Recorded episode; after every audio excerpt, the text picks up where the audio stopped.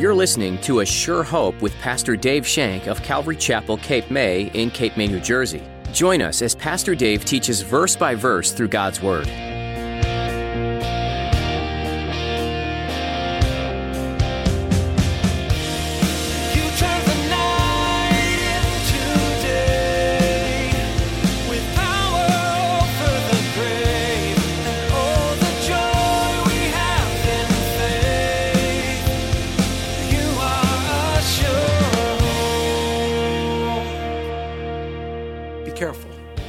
Satan loves to attack you.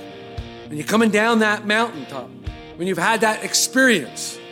It was just like the disciples when they were coming, Peter, James, and John, when they were coming down from the Mount Transfiguration. They got down to the bottom and they couldn't do anything with this kid that was uh, possessed. They couldn't do anything. See, Satan attacks you when you have that mountaintop experience. This is what's happening to David in this section. Think of a memorable church camp when you were younger, or maybe a meaningful retreat with your church. These experiences leave their mark in a good way. But as Pastor Dave will warn in today's message, most of the Christian journey is not a mountaintop, and the enemy levels his worst at you right after those spiritual highs. Now, here's Pastor Dave in the book of 1 Chronicles, chapter 21. As he begins his message, David numbers the people.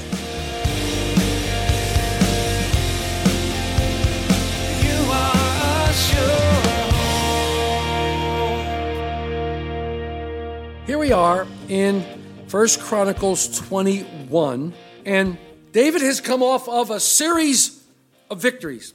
He's come off a series of great victories, great army victories, great victories over the Philistines, over the Syrians, over the Ammonites. They finally conquered Rabbah, and the Philistine giants were destroyed. This was a high point for David. The nation was at peace and, and things were going well. It had been victory after victory after victory. And all along, God was with David.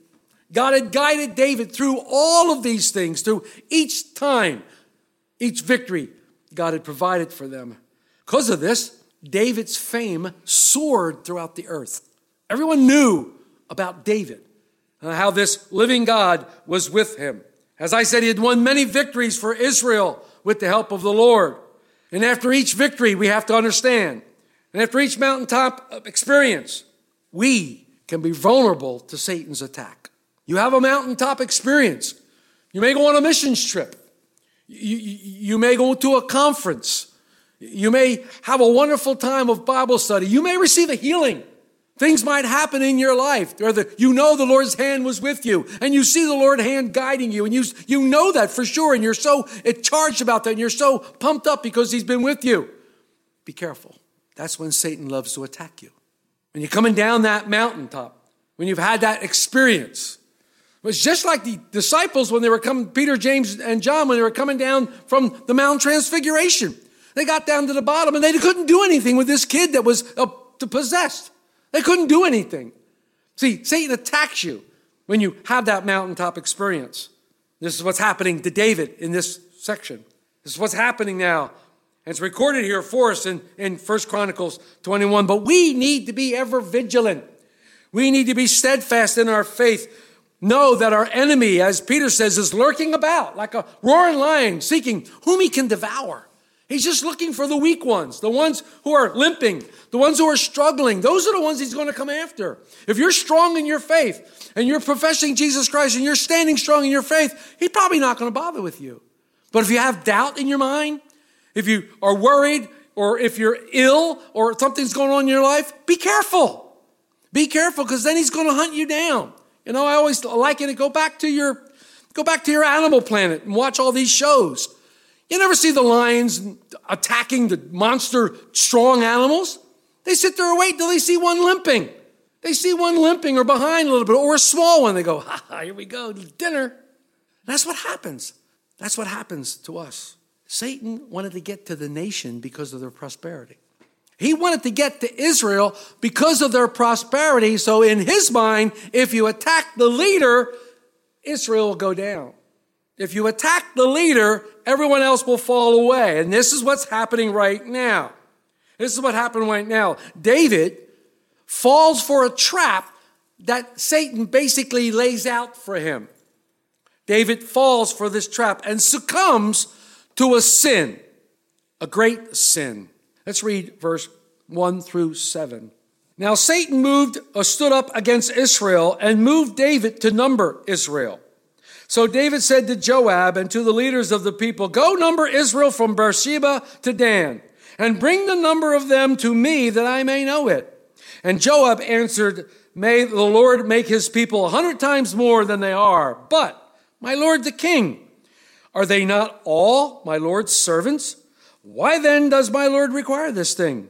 Why should he be a cause of guilt in Israel? Nevertheless, the king's word prevailed against Joab. Therefore, Joab departed and went throughout all Israel and came to Jerusalem. Then Joab gave the sum of the number of the people to David. All Israel had 1,100,000 men who drew the sword, and Judah had 400,000, 470,000 men who drew the sword.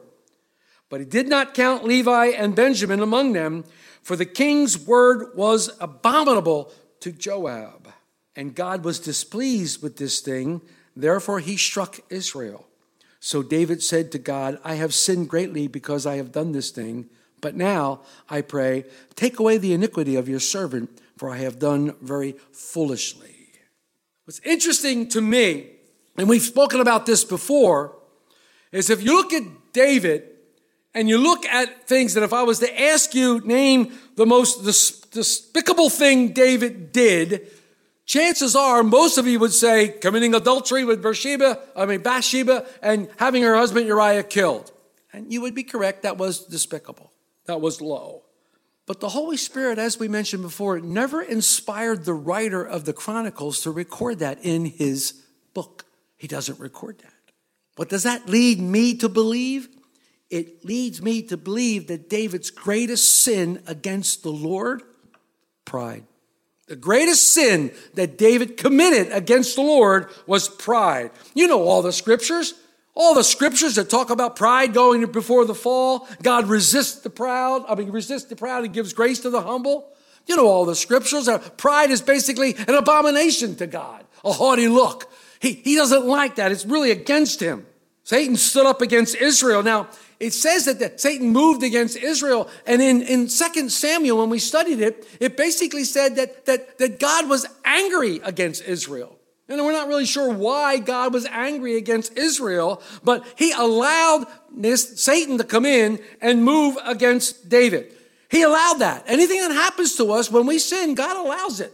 Everything is sifted through his hand, and God allows that. God permitting Satan to tempt David in order to accomplish God's purpose. God had a purpose. See, God has a purpose in everything. He, he used your sin to get him, get you to come to him. God has a purpose for everything. And here we see God having a purpose in David's life, even in the midst of the sin, to accomplish something that he wants done. And I think it's really interesting. So he, he allows Satan, you know, a la Job. You look at the Old Testament, there are several examples of when Satan has opposed God's people. And the ones that I came up with, uh, obviously the easiest one would be Eve in the garden, and of course, Job. But Joshua, the high priest in Zechariah 3, was also tempted by Satan. And then you have David.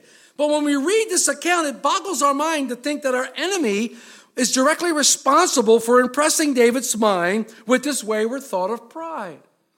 Just because you're a child of God does not mean you carry around a huge bullseye on your back. Satan loves to shoot those fiery darts inside. He loves to shoot those fiery darts. What does that tell me? It tells me that you and I, Christian brothers and sisters, we need to be aware of his schemes. We need to be aware of his tricks and his bag of tricks. And you know what? He hasn't changed much in all his time. He really hasn't changed much. The apostle Paul tells the Corinthian church in 2 Corinthians 2:11, don't be ignorant of the schemes of the Satan. Don't be ignorant of these schemes. And the Greek word for schemes has a Greek meaning of, of a mind the word mind. What he's saying is, don't be ignorant of the, of the Satan's ability to mess with your mind. Because quite frankly, this is where the majority of the battle is, right here. This is where the battle is. He messes with your mind. What did he say to Eve? Has God really said? He gives you this idea that you think is pretty good, that you think, well, that might be pretty good. It's got to be of the Lord, right? Well, not necessarily so. So he messes with our minds and he even messes with our thought pattern. This is one of the reasons why Paul said to be transformed by the renewing of your mind. To be transformed by the renewing of your mind, to know God in that way. We need to renew our mind to the truth, to the gospel of Jesus Christ, and all that was in it, especially the cross of Jesus Christ. We need to renew our mind to what happened on that cross. Three words it is finished. We need to renew our minds in that and be strong in that. And know that nothing can come against you that God hasn't sifted in his hand. So David was probably basking in his victories. He was probably basking in his victories because he had won such great battles. And Satan entices him and said, Yo, David, let's just see how many guys you got. Let's see how big the kingdom is. Man. You need to have a big army because you know more people are coming against you. Let's, let's see how big your fighting force is. Let's, let's come on. Why don't you why don't you count them? Why don't you count them? And David bought it hook, line, and sinker. He bought right into it, you know. And before you come real hard on David, before you come real hard on David, thinking about yourself. I mean, come on, let's go. We got to apply this to our lives. We need to be careful because we too can take it hook, line, and sinker. Now, in Exodus 30, in verses 11 through 16, in Exodus 30 and 11 through 16, let me read them real quick. There's nothing wrong with taking a census. There's not a thing wrong with taking a census. In Exodus 30, beginning in verse 16, 11, it says, Then the Lord spoke to Moses, saying, When you take the census of the children of Israel for their number, then every man shall give a ransom for himself to the Lord. And when you number them, that there may be no plague among them when you number them. Remember that. This is what everyone among those who are numbered shall give a half a shekel according to the shekel of the sanctuary. A shekel is 20 gerahs. The half shekel shall be an offering to the Lord. Everyone, including among those are numbered from 20 years old and above, shall give an offering to the Lord. The rich shall give, not give more, and the poor shall not give less than a half a shekel. Then you give an offering to the Lord to make atonement for yourselves. And you shall take the atonement money of the children of Israel, and you shall appoint it for service of the tabernacle of meeting, that it may be a memorial for the children of Israel before the Lord to make atonement for yourselves. So there's nothing wrong with taking a census. There was absolutely nothing wrong with it. A man 20 years and older was going to give money for the service of the tabernacle, to keep things going in the tabernacle.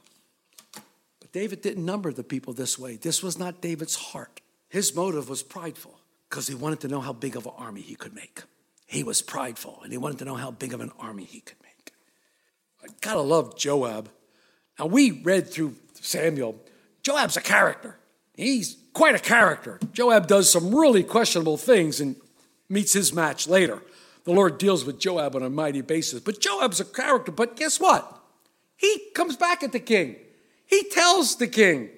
He tells the king, so wait a minute. First of all, he says, May the Lord add to the people a hundred times more. And that's how it's supposed to work. That's how it's supposed to work. But Joab came against again. It's funny that he would say that. You know, it's always a fight when you have a study or when you're a pastor or thing. Numbers are always a fight. It's always a fight. How many people are here? How many people are there? How many people are coming? Ba-dee, ba-da, ba-da. And I firmly believe that it's not my job to worry how many people come. I think I told you the story about a Bible study I had one time in the old church back in the day uh, when we had the, the, little church over there on, on, on Washington Boulevard. And there was only, uh, beside the worship team, which was Pastor Frank, me, and I think Dane was even there, I'm not sure, there was only like Beatrice and three other people in the church for the Bible study. And I got a little upset. I couldn't believe that there was not that many people in, in the church. I, got, I, I, I kind of got bitter towards the Lord. You know, like I'm like, you know, I started to get a little angry.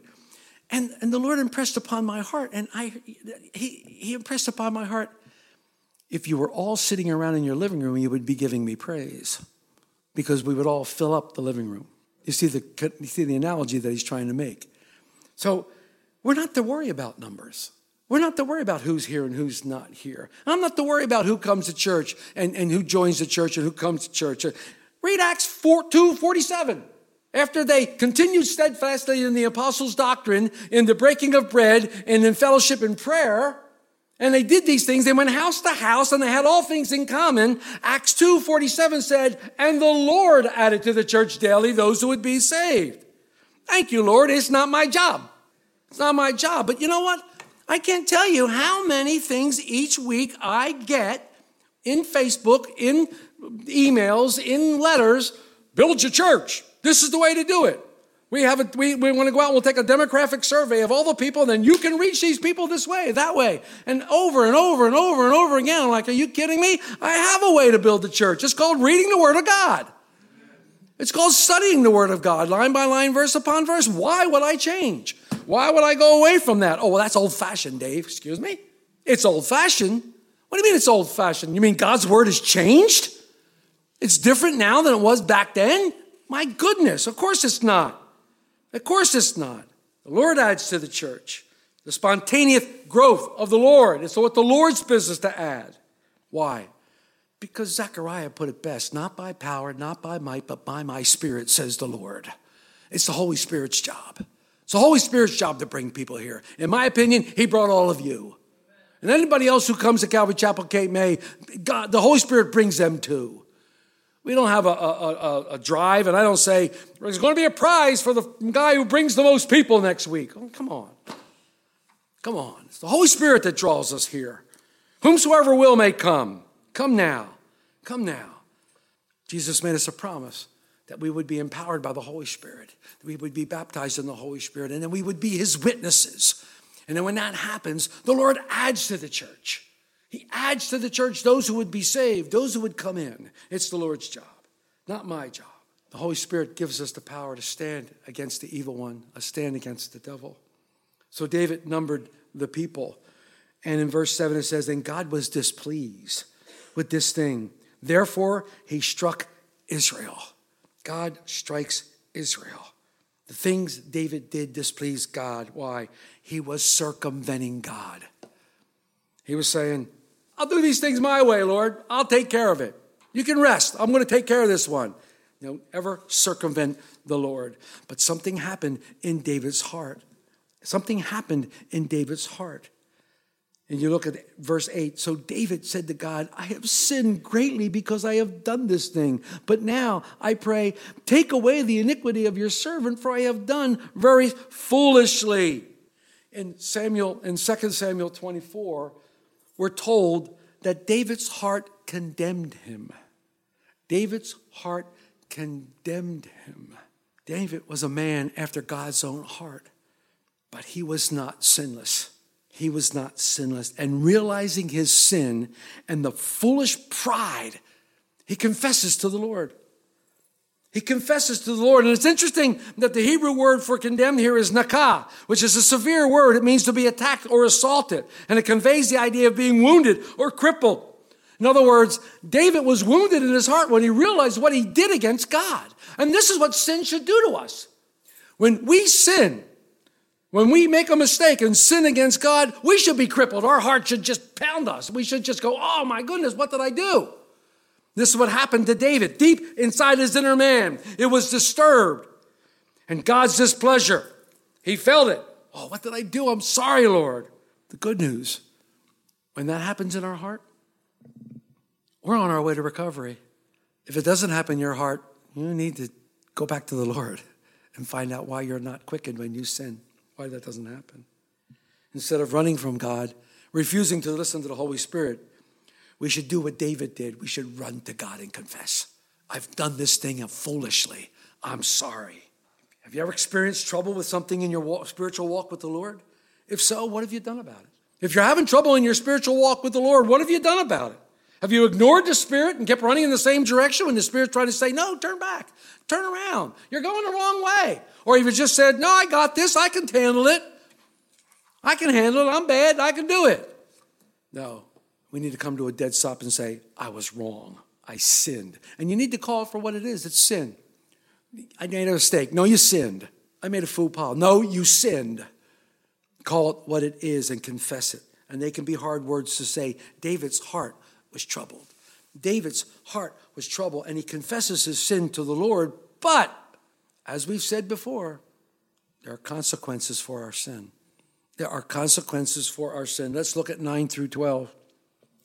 Then the Lord spoke to Gad, David's seer, saying, Go and tell David, saying, Thus says the Lord, I offer you three things. Choose one of them for yourself, that I may do it to you.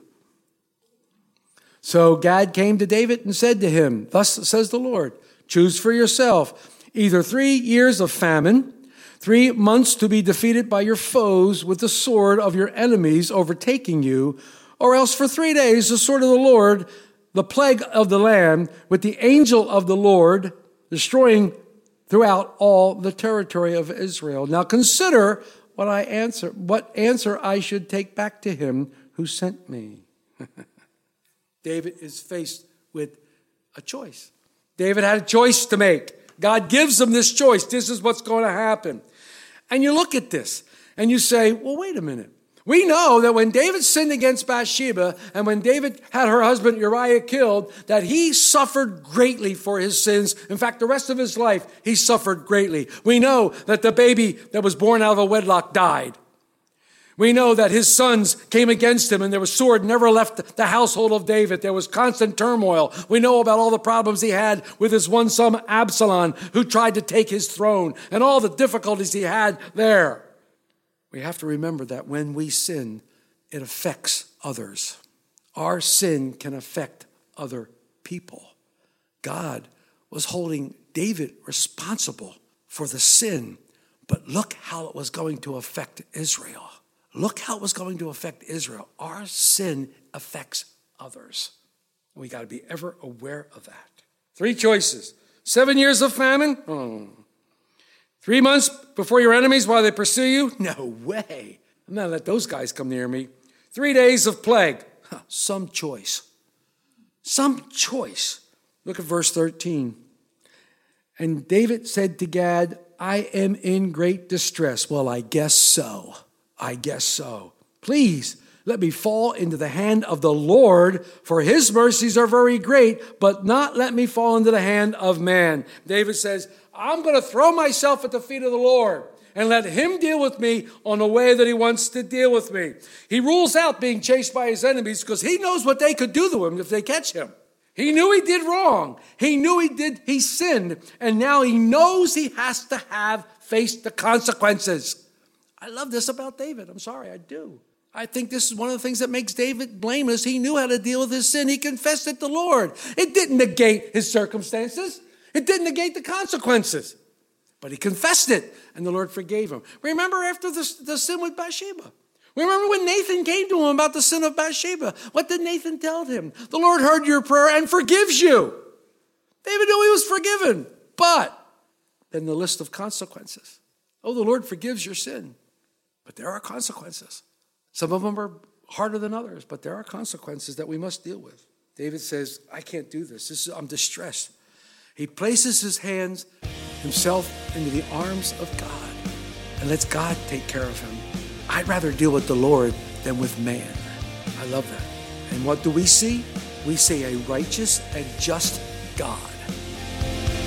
You are a In 1 Chronicles 28, we see David commissioning his son Solomon to build the house of the Lord. God had chosen Solomon for this work. In verse 20, David said to Solomon, Be strong and courageous, and do it, and do not be afraid, and do not be dismayed, for the Lord God, even my God, is with you. He will not leave or forsake you until all the work for the service of the house of the Lord is finished. Anytime we begin a work for the Lord, the enemy is looking to make us afraid or dismayed and discouraged. David knew Solomon would face obstacles, but he encouraged him with the truth that God is with him. And when you face obstacles, fear, and discouragement, God is with you too. We're so glad you decided to join us today. You've been listening to Pastor Dave on A Sure Hope. Pastor Dave is working through the book of First Chronicles, a book that is rich with stories of faith and courage. This is a series you won't want to miss. If you'd like to hear today's message again, or if you missed it and want to go back to it, head over to ASureHopeRadio.com. Once again, that's ASureHopeRadio.com.